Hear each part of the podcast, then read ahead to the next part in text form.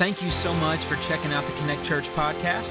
We hope you're encouraged and inspired by this week's sermon. So let's jump right in and check out this week's message. All right, good morning, everybody. Hope you guys are doing well. Pastor Anthony is camping, and so with that being the case, um, you got me this morning. Um, he'll be back next week. Kind of last minute things before school start, uh, because that is quickly approaching, and so he spent some much needed time with his family. Hey, listen, I love my kids. And I feel like I should preface that before I tell you this next story. Um, I do, I do. I love my children. Um, I love my children so much. We're going to be in Nehemiah chapter 6 if you want to take, uh, take a turn there in your Bibles. I love my kids. I do. I do. And so one of the things is, is that, uh, you know, one of the things that when you get married and you, and you, go, man, like I love, I love having babies. It's so great. My wife's pregnant with our fourth and, and that's going to be in October and we're so excited. It'll be a little girl, so pretty and great. Bows and everything. Love it. Dresses. It's going to be great. But sometimes, listen, you, you work all week and, and you go, man, it's a weekend. We're, we're so excited. We're going to have fun as a family. We're going to play inside, like hide and seek, and we're going to play Nerf War because if you go outside, immediately burned. Immediately burned because it's so hot and it's terrible and you can't walk outside. And so uh, you're going to have all this fun. You're going to have all these fun things. But then you know what happens? One of the glorious things about having kids is bedtime. And, and listen, we love bedtime. You know, you go through bedtime and you have this sweet time where you, like, you pray over your kids. You're like, God, God, would you save them at a young age? And God, would you be with their future spouse? If God, if they're to be married, God, would you just, and you pray these prayers and you take up an offering uh, and you like do all this kind of stuff with your kids and you read the Bible with them and it's great. And you know what you want to do? The thing, the whole reason you got married. So you watch Lord of the Rings with your wife in bed. And you go sit there and we sit down and we watch Lord of the Rings. We, that's what we want to do. It's taken us a year to watch the first one. I want to watch the second one. And listen, I have all the swords and stuff. I'm totally nerd out. Like I'm like, this is great orcs and stuff. Like I'm watching this thing. I'm so excited. Two towers. And I'm sitting there and I'm so excited. But here's what I believe happened right before bed. I believe my three children, with my daughter being the ringleader of them, I believe they huddled up and they said this here's what we're going to do. Mom and dad, they definitely want to watch this movie that we're not allowed to watch because it's kind of scary. Here's what we're going to do. Ellis, you're the youngest. Here's what I need you to do. You're going to be in the crib. I need you to set your internal clock. I know you didn't nap a lot, so I need you to take a while to fall asleep. But when you do, an hour. Give yourself an hour. I need you to wake yourself up violently convulsing and screaming in inaudible language, okay? I need you to be, I need you to be so loud you wake up everybody. And I need you to scream. And then when dad comes in, that's not the guy you want. So scream, revolt, I mean, go on strike. Go uh, call your mother. Yes, force the pregnant one to get up out of bed, leave her Twizzlers behind, and make her way to, to the other side of the house to take care of you. And once that happens, hey, wait about 40 minutes. Remember, this three hour movie, we got plenty of time. Uh, wait about 40 minutes. And then we're going to need Ezra, buddy. We love you. Adorable. You sleep in a little sleep sack. We don't know why. Going to be one of those things that 14, still sleeping in that thing. And man, we love you. We love you so much, buddy. You're so cute. Best sleeper we got will just put himself to bed. But here's what I need you to do I need you to fall out of bed about 40 minutes after Alice wakes up. I need you to fall. Now, you will be falling on nice carpet. I need you to pretend like you're falling into a pit of vipers. And I need you to scream and be inconsolable for just a few moments, okay? I want you to scream so loud that the neighbors call the police, whatever we need to do. And we need you to do that. And then Quinn looks and says, Guys, here's what I'm going to do so that this mission can be complete and we can destroy their nut. Here's what we want to do, okay? Um, I'm gonna I'm gonna dress in a cute dress. It'll be the fourth one I put on. I love it, and it's gonna be the fourth one. It'll be my sleep dress because I need to impress people while I sleep. But secretly, what I'm gonna do is, is I'm gonna grab um, fleece pajamas. I know it's summer, and it's 117 degrees outside. I'm going to grab fleece pajamas. I'm going to put them in my, my, my under my covers, and I'm going to change into those because I want to wear fleece Christmas pajamas. They're two sizes too small. And I want to wear those because that is who I am. And then what I'm going to do is in about 30 minutes, I'm going to become so hot and sweaty that I cannot function anymore. I'm going to wake up disoriented, covered in sweat, and I'm going to call for you because I'm going to say I'm sick. Listen, dad's going to come in here, you're going to think I'm sick. Not sick, just sweaty. And uh, I mean, that's what we're going to do. That's why it, this time next year, I'll tell you how the second Lord of the Rings went with me and my wife. Because it, I mean, it just happens, doesn't it?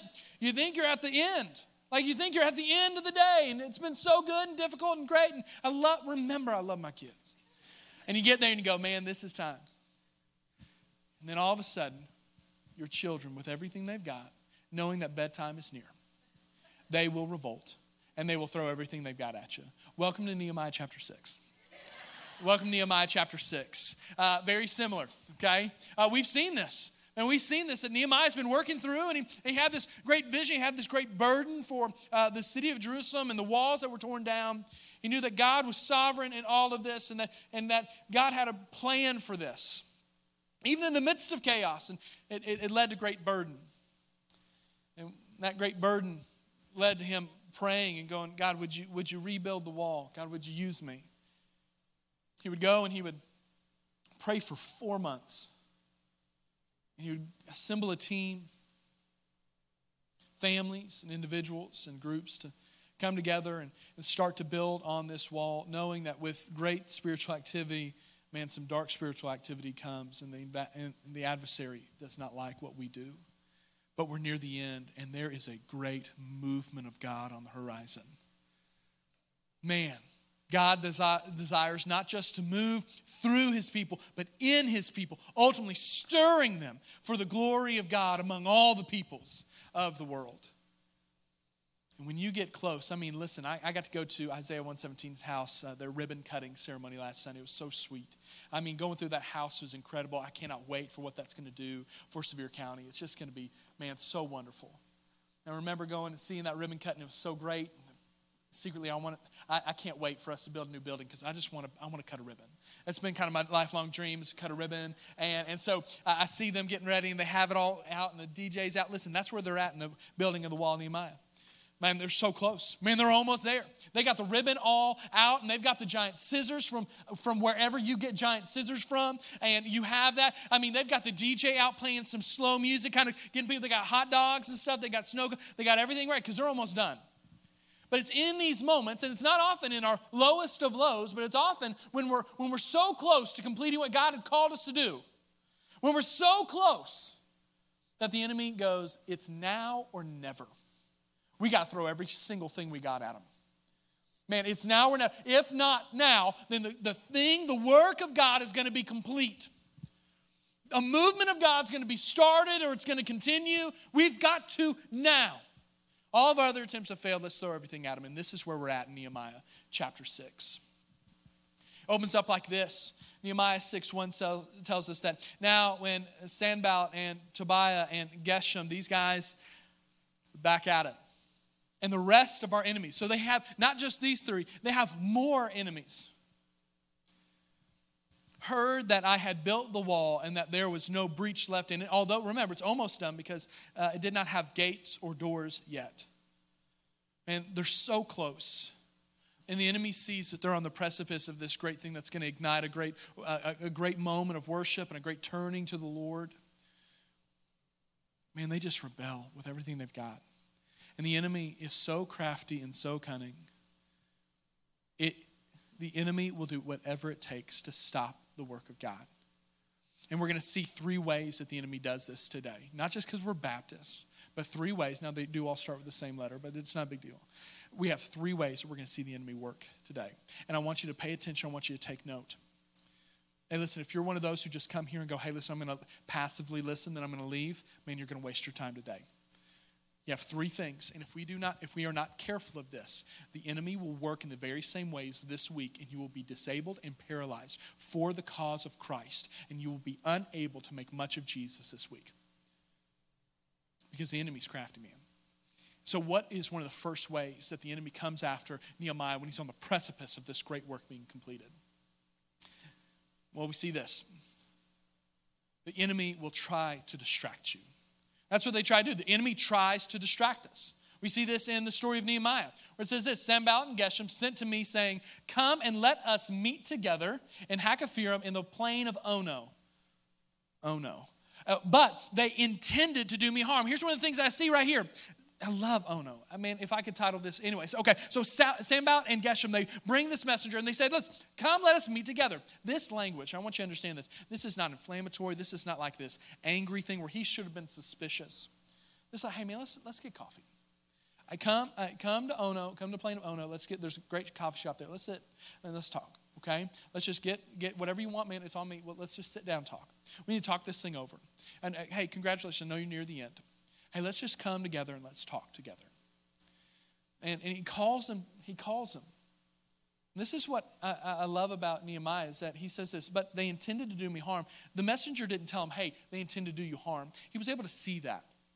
He says this, and I, and I sent a messenger back to them saying, uh, I am doing a great work and I, I cannot come down. Why should the work stop while I leave it and then come down to you? And I love this that the enemy is persistent. And they sent to me four times in this way, and I answered in the same manner. I want you to understand that the enemy desires to distract you. I mean, the enemy desires to distract you, and distractions come in all shapes and sizes. Listen, most common, right here, okay? Uh, now, listen, some of you in this room, you don't have email because you refuse to get it. Thank you. Hard to talk to you, but listen, we're so thankful for it. Hey, some of you still have flip phones. Thank you. You are not in, you're not uh, trapped by this thing right here. And you go, listen, most of the time, these distractions don't just come out and say, hey, I'm a distraction. Now, the one, just listen, the one that does have an apple with a bite taken out of it probably should have given us some kind of heads up. Hey, this may not be a good idea, but we all bought it, okay? And so we all missed it, never thought about it, anyways. Uh, and so Listen, distractions come in all shapes and sizes. And the very same thing was happening in Nehemiah. When he's on the present, he's almost done. Hey, man, listen, you've been doing this for far too long. Man, you've been working for some 50 something days. Man, you've, man, your heart's been so heavy. Why don't you, listen, why don't you just come? Dude, why don't you just come with me to, to Ono? Just come over here. Don't have to worry about any of this stuff. Man, just take a break. Just take a break. And Nehemiah knows this. And, and Nehemiah defends himself and was able to overcome what would have been a great distraction. How? by just being good enough. No, he was able to do it because he was discerning. discernment is what we use to defend ourselves against distractions. Nehemiah was able to look and, and to see with godly discernment what was going on. He was able to really, discernment, being able to read between the lines. Discernment is the ability to judge matters according to the view of God and, and not according to outward appearances. Because for this, it could have seemed like a really nice vacation. Maybe it's just good, necessary rest that he needed to take. But if he would have done this without using discernment, he would have fallen not only into physical death, but it would have been the death of the vision and probably the death of the walls. So, with great discernment, he looks and he sees, he takes into account the situation that seems good, but with great discernment, he's able to perceive it as what it is a trap. So we have to understand that we can't just take everything by its outward appearance. First Samuel tells us that the, for the Lord does not see as man sees. For man looks at the outward appearance, but the Lord looks at the heart. The Lord is the very source of discernment, and so we should walk in the same way. And now listen, you may confuse discernment with being a jerk or cynical all the time or negative all the time. That is not the case people who walk and live in light of uh, this and, and, kind of have this discerning look over everything that they have, every situation, and they walk with this wisdom and discernment from the Lord are the very same people who can find the good when everybody else sees the bad. But are the people who can find the bad when on outward appearances it seems to be good. And it was through this discernment that the distractions did not have the opportunity to take hold. We have to remember this because the enemy's going to distract us in so many ways. Sometimes the enemy distracts us with good things. It's not always with uh, pornography or, or, or, or affairs, or sometimes it's good things. Listen, I love my wife and my kids, but sometimes the enemy will, will mess with me, and even my own self will elevate my wife and children to a place that they don't belong. To say, I love them more than I love Jesus. That's not right. Sometimes I'll be so distracted that I will fill my calendar up with things, good things, ministry things, church things, where I'm, man, I'm constantly going and doing. And before too long, I've missed Jesus or I've, I've reappropriated him to a different spot into our life and put him into a different place that he should not be, He does not belong. The enemy wants to distract us. Because here's what we know if the enemy can distract God's people, then he has won if we can start majoring in minor things, making small things major things, instead of minoring uh, and, and minoring on major things, making the big important things that we believe insignificant, we've lost our effectiveness for the work of the Lord. To be honest, I, I love this quote um, by John Mark Comer. Great book, The Ruthless Elimination of Hurry. The Ruthless Elimination of Hurry. It'll rock, I'm telling you, rock your world. It's great. You got to buy it. Um, he says this What you give your attention to is the person you become. Put another way, the mind is the portal to the soul, and what you fill your mind with will shape the trajectory of your character. In the end, your life is no more than the sum of what you gave your attention to. If the enemy can distract you and uh, cause you to give your attention to someone else or something else, then he has won. And so, when you and I, to, def- to, defeat distractions in our lives, we must look at everything with a discerning heart to see where it is, what it truly is. Listen, and you've got to be skeptical. And I always tell people, you need to be most skeptical of yourself. I do not trust Dominic as far as I can throw him. I don't. Listen, I know me. I know me. Listen, I know what me outside of Jesus looks like and acts like. And so, listen, when Dominic's like, hey, you know what, I'm just going to sleep in today, or you know what, I'm just going to get on my phone for a little bit. No. Because you know what happens? You are, listen, you get on your phone for just a second. I'm skeptical of every time Dominic picks up his phone. Why? Because about 40 minutes later, you've watched so many people fall. Because that's one of your favorite videos to watch is people falling down or getting stuck in things. Listen, when chunky people get stuck in holes and stuff, man, it's one of my favorite slides. Listen, you get you get you get chunky people in slides at the Chick fil A or the Walmart or the, wherever, or the McDonald's, and you get them stuck in slide. I can't, man, I'm, you got me. Okay? Listen, I love watching people fall down, not get hurt. You know, you know what I'm saying, like funny falls. And so I think it's one of the, fa- and when, and when, I'm telling you, when cats get scared by cucumbers, I mean, it got me. I mean, it, it just has me. And I'm just sitting there going, yes, more, more. And all of a sudden, I become ineffective for the gospel because I've been watching cats. And so we got to be careful because distractions loom around every corner. And if you're not careful, you have found that not just in a moment, but a week, then a month, and then a year goes by, and you've been ineffective for the gospel. You've wasted your time on things that do not matter in eternity. Man, we've got to be, we've got to be quick to kill distractions in our lives. And that's only going to happen when you and I know what uh, we, we know and we constantly assess every situation and moment with discernment to see how it matches up with the Lord. So, not only in discernment, if the enemy cannot distract you, the enemy will seek to defame you. The enemy will seek to defame you. We see this in Nehemiah chapter 6. It goes on to say, In the same way, Sanballat, for the fifth time, sent his servant to me with an open letter in his hand. I mean, listen, the enemy is persistent. And he's sending an open letter in his hand. Listen to this. Uh, so, back in the day, if you were to send a, uh, a letter to a, uh, a governor of an area, one of the things you would do is you would always keep that tightly rolled and you'd have a seal on it. And then that seal would be broken by the governor or the person they would choose to read it. And when they would do it, was that how you did it officially. But when you send an open letter, when you see open letter, I need you to think very viral Facebook post, okay? I need you to think tweet, all right? It's open for everybody to see. And they want everybody to see it, okay?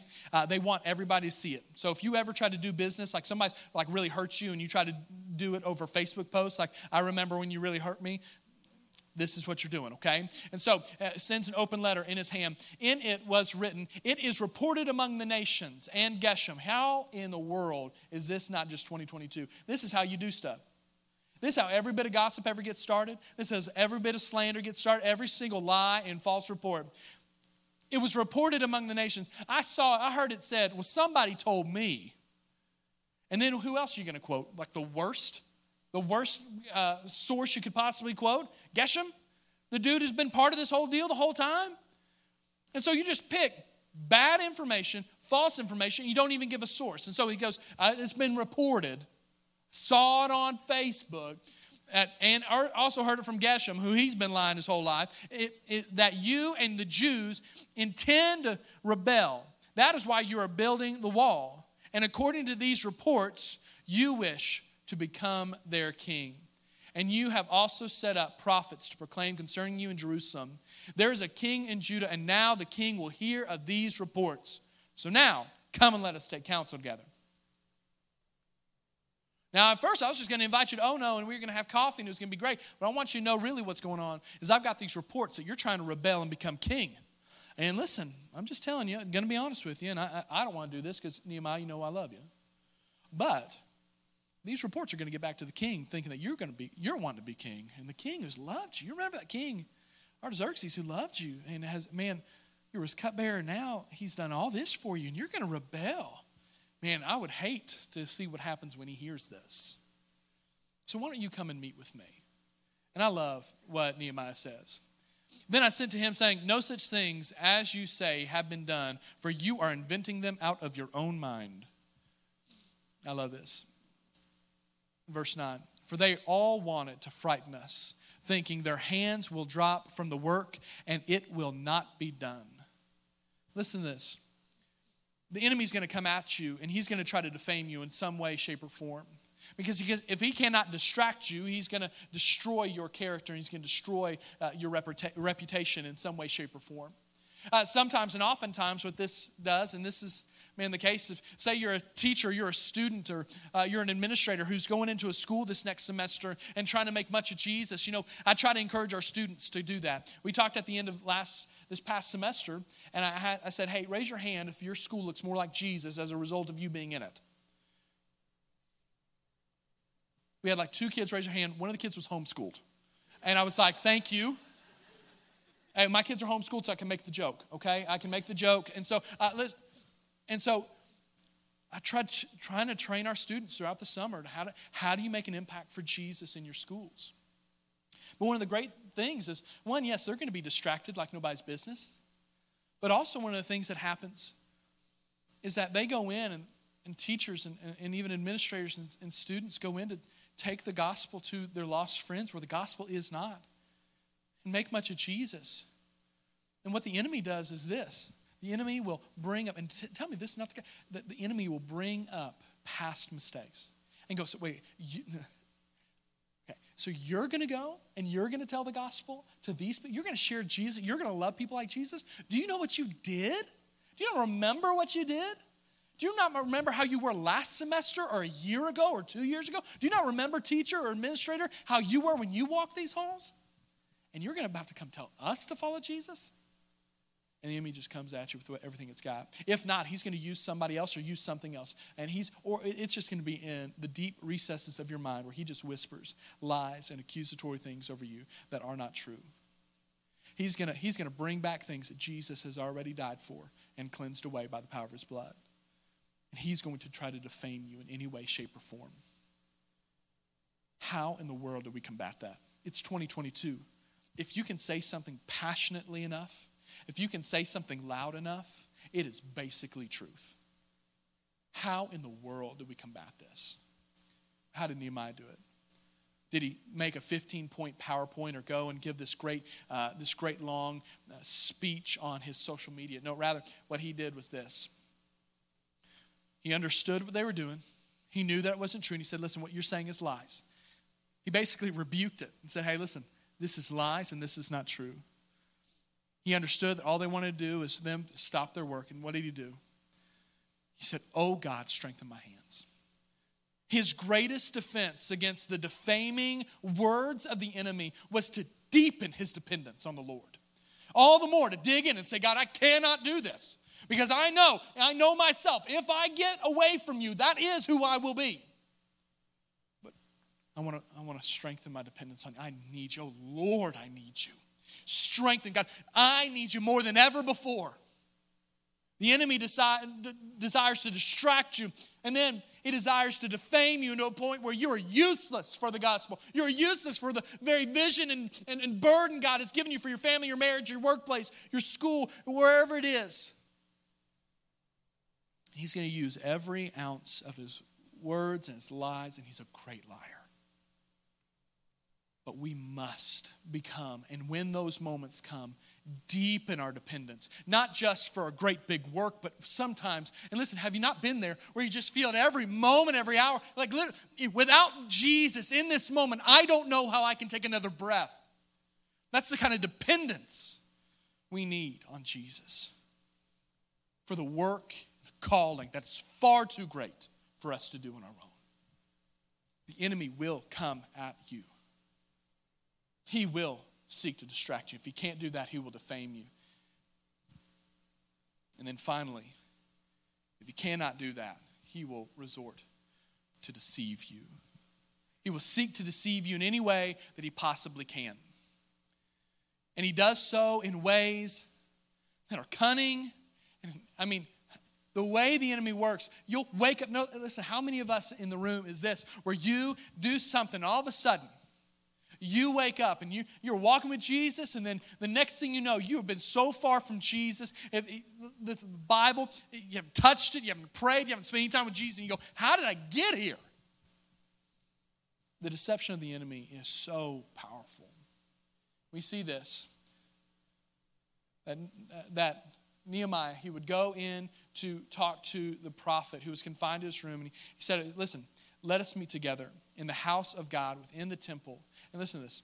And let us close the doors to the temple, for they are coming to kill you. They are coming to kill you by night. Look what happens. But I said to them, Should such a man as I run away?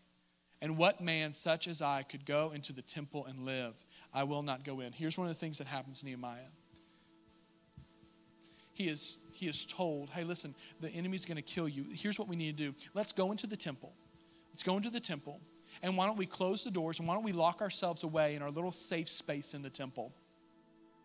No harm's to come to you. Now, it will cause you to have to quit laying bricks on the wall, but if you just do this, it'll be easier. Uh, there, listen, there's no hard work in this. I mean, listen, you don't have to lay another brick, and you're to be safe. There's no risk. What they were calling him to is to persuade Nehemiah into an easygoing, compromising religion that shirks persecution and that will carry no cross and that's governed by fear and opinions of others. The enemy decides to deceive you and is saying, No, no, no listen, listen. I, I know God may call you and give you a great burden for some. I think of Isaiah 117 house this past week. I mean, I was just blown away by it. I got to bring them up again. That they have a great burden to see those on the children who are taken from their family and put into foster care on the worst day. To have a place where they can be loved, lavishly loved and to be cared for so the worst day could maybe be made a little bit better.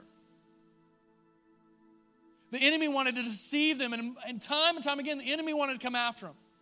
Praise God, they did not buy into the deception of the enemy who says this no listen I, I, want you to understand it's okay if you if you live how you want to live I'm, i know I, I know jesus saved you but listen you can live a little bit worldly it's fine the max that jesus desires from you he saved you. Now, listen, you go to church. An active church member now statistically is one Sunday a month. I mean, you go twice a month. I mean, you're killing it. I mean, you know the words to the songs because you maybe listen to it on radio. Great job, man. You're, you're going way far beyond what Jesus had wanted for you in the first place. Go, no, hey, go and make disciples. Go pa- push back darkness in your schools, taking the good news of the gospel, living away, and, and taking into your, your uh, going into your jobs and your workplaces and, and praying for and, and, and, and preaching the gospel and sharing the gospel and living radically different from the world around us. No, no, don't do that. Hey, just go to church. Hey, come lock yourself in. Let, let all your, your spiritual life be locked in these doors. You'll never have to get hurt. You never have to. You never have to worry about rejection when people hate the God that you share the gospel about. You don't ever have to fail over the big burden that God's given you. You don't ever have to face that persecution. God would never want you to feel that way. God desires for you to be locked up in here. God desires for you never to be sick. God desires for you never to be poor. God desires for you never to hurt or struggle. Just stay, lock yourself in here. Here's what Nehemiah knew that he was not a priest, and to lock himself in the temple would be to desecrate the temple. And, and it would show to everybody else that he was not serious about the calling of God on his life. And here's the thing that helped Nehemiah it was the truth that helped Nehemiah continue when the deception of the enemy came at him with everything they've got. It was literally, death is coming for you, lock yourself in. Many of us would freak out if somebody asked us another question about the Bible that wasn't in our track that we had. I, I don't know about that. No, you're, you're, you're right. You're right. I'm done. I'm done. What if they ask me a question I don't know? Nehemiah said this You have tried to distract me, you have tried to defame me, and now you are trying to deceive me. But the Jesus, the Lord that I know, the God that I know, the God that I serve, I know him. I know his truth. I will not be deterred. And he was able to overcome. Listen, the, the life of following Jesus is not easy. Jesus did a whole lot more of talking people out of following him than he did following him. Because it's difficult. When God gives us a burden that's too big for us to carry, and a, burden for lost people, and a burden for those who need Him, and the burden for the least and the lowly and the nations, we cannot do it on our own. We must rely on Jesus. It's going to be difficult, and the enemy hates it. That's why the Bible's a whole lot more about steadfastness and overcoming and, and, being watchful for the schemes of the enemy. It is about steadfastness, it's about endurance. It's not a cakewalk. The enemy's going to try to deceive Nehemiah, he tries to deceive you that, no, I mean, just coast. Coast into glory. If the distractions of your life become too great, if you're so scared of what the enemy will speak out against you, and if you don't know truth, thus you are easily deceived believer in the room, yes, the grace of Jesus is enough to cover you. And one day you will stand before the fiery eyes of Jesus. And I want you to know that you will not hear, Well done, my good and faithful servant, but you will be more like the one who barely escaped the flames. Because the enemy has won. You will be useless for the cause of Christ. but with great discernment and taking captive every thought and every action and every season. With great dependence on the Lord and the Lord alone. And with clinging to the truth of who God is, we will overcome and we will be able to endure to the end because I love this. They came at him with everything they've got, but look what happened. Look what happened. Because he was able to overcome, because distractions and, defamations and deception could not touch him because of who he was and who he clung to. Look what happened. I love it. Wish we had one of those confetti poppers. Don't have one of those. Security team will freak out. I love this. Nehemiah 6:15. So the wall was finished. The 25th day, the month of Elul, 52 days they built that wall. In 52 days they built that wall. Look, at after four months of prayer, after adversity and spiritual warfare, after every opportunity to give up, to give out say, I'm done.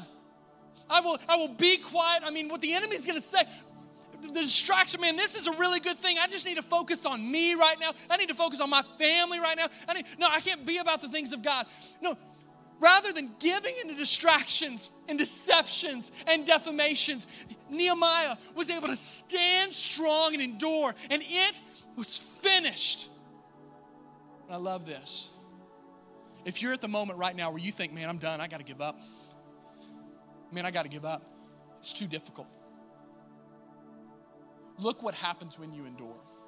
And when all our enemies heard of it, they heard it was finished, and all the nations around us were afraid and fell greatly in their own esteem, for they perceived that the work had been accomplished with the help of our God. God desires a great movement to take place through his people, but in his people as well. A great movement of God that would keep us clinging to Jesus and steadfast under some of the greatest persecutions. What a worthy task to be about. God may give you a burden for your family and your, for your wife and your, and your kids, your husband. It may have been for your schools and your workplaces. It may be for the, the homeless in, in, in our community. It may be for those who are from foreign lands who are here working and they don't have any community and loving them, or, or, or exchange students. Maybe it's for the, price, uh, the crisis pregnancy centers or Isaiah 117 house.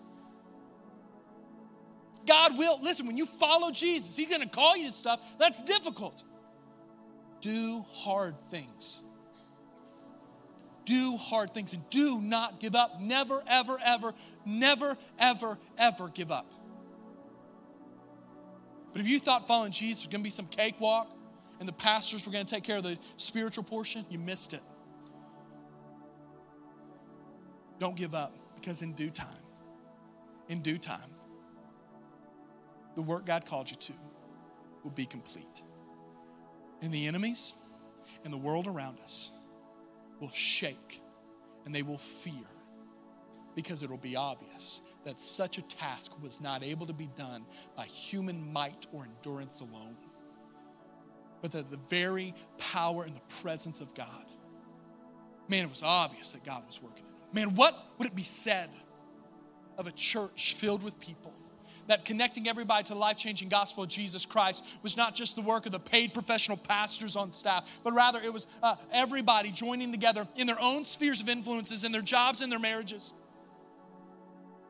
in cracker barrels across the country, for everybody joining in online from Montana to Minnesota to the Bahamas to Miami to California. That you took seriously what God had called you to do and you did not shirk the responsibility, but rather you endured till the end, knowing I got your back. The people around this room, we got your back. Man, the enemy will freak out.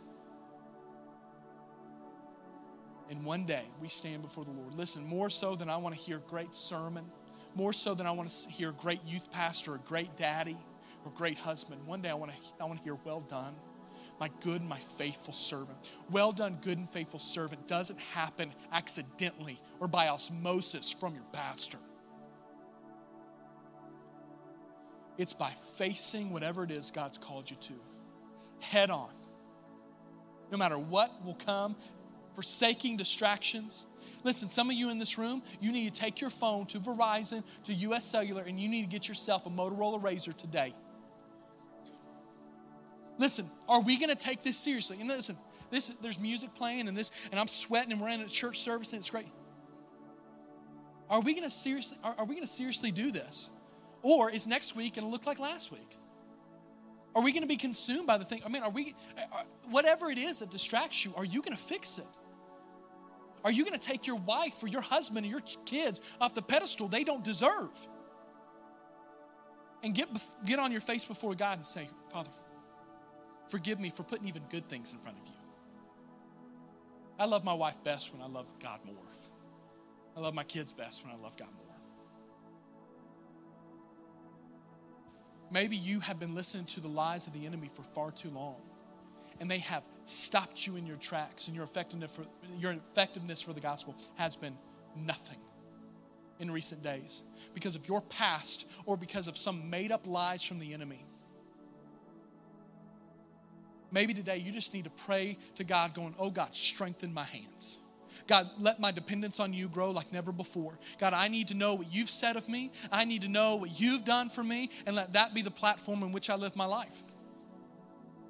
God, I depend on you. The enemy's coming after me. Maybe you're here today and you have felt some deception from the enemy. Listen, the enemy wants to deceive you in every single way. Listen, he's making the Bible mainstream. It's just not the Bible that we read. Listen, if, the, if he can get you to compromise or be deceived on truth from his word, man, he's got you. Maybe you need to get on your face today and say, Father, teach me. God, let me desire your truth more than ever before so that I cannot be deceived by falsehoods.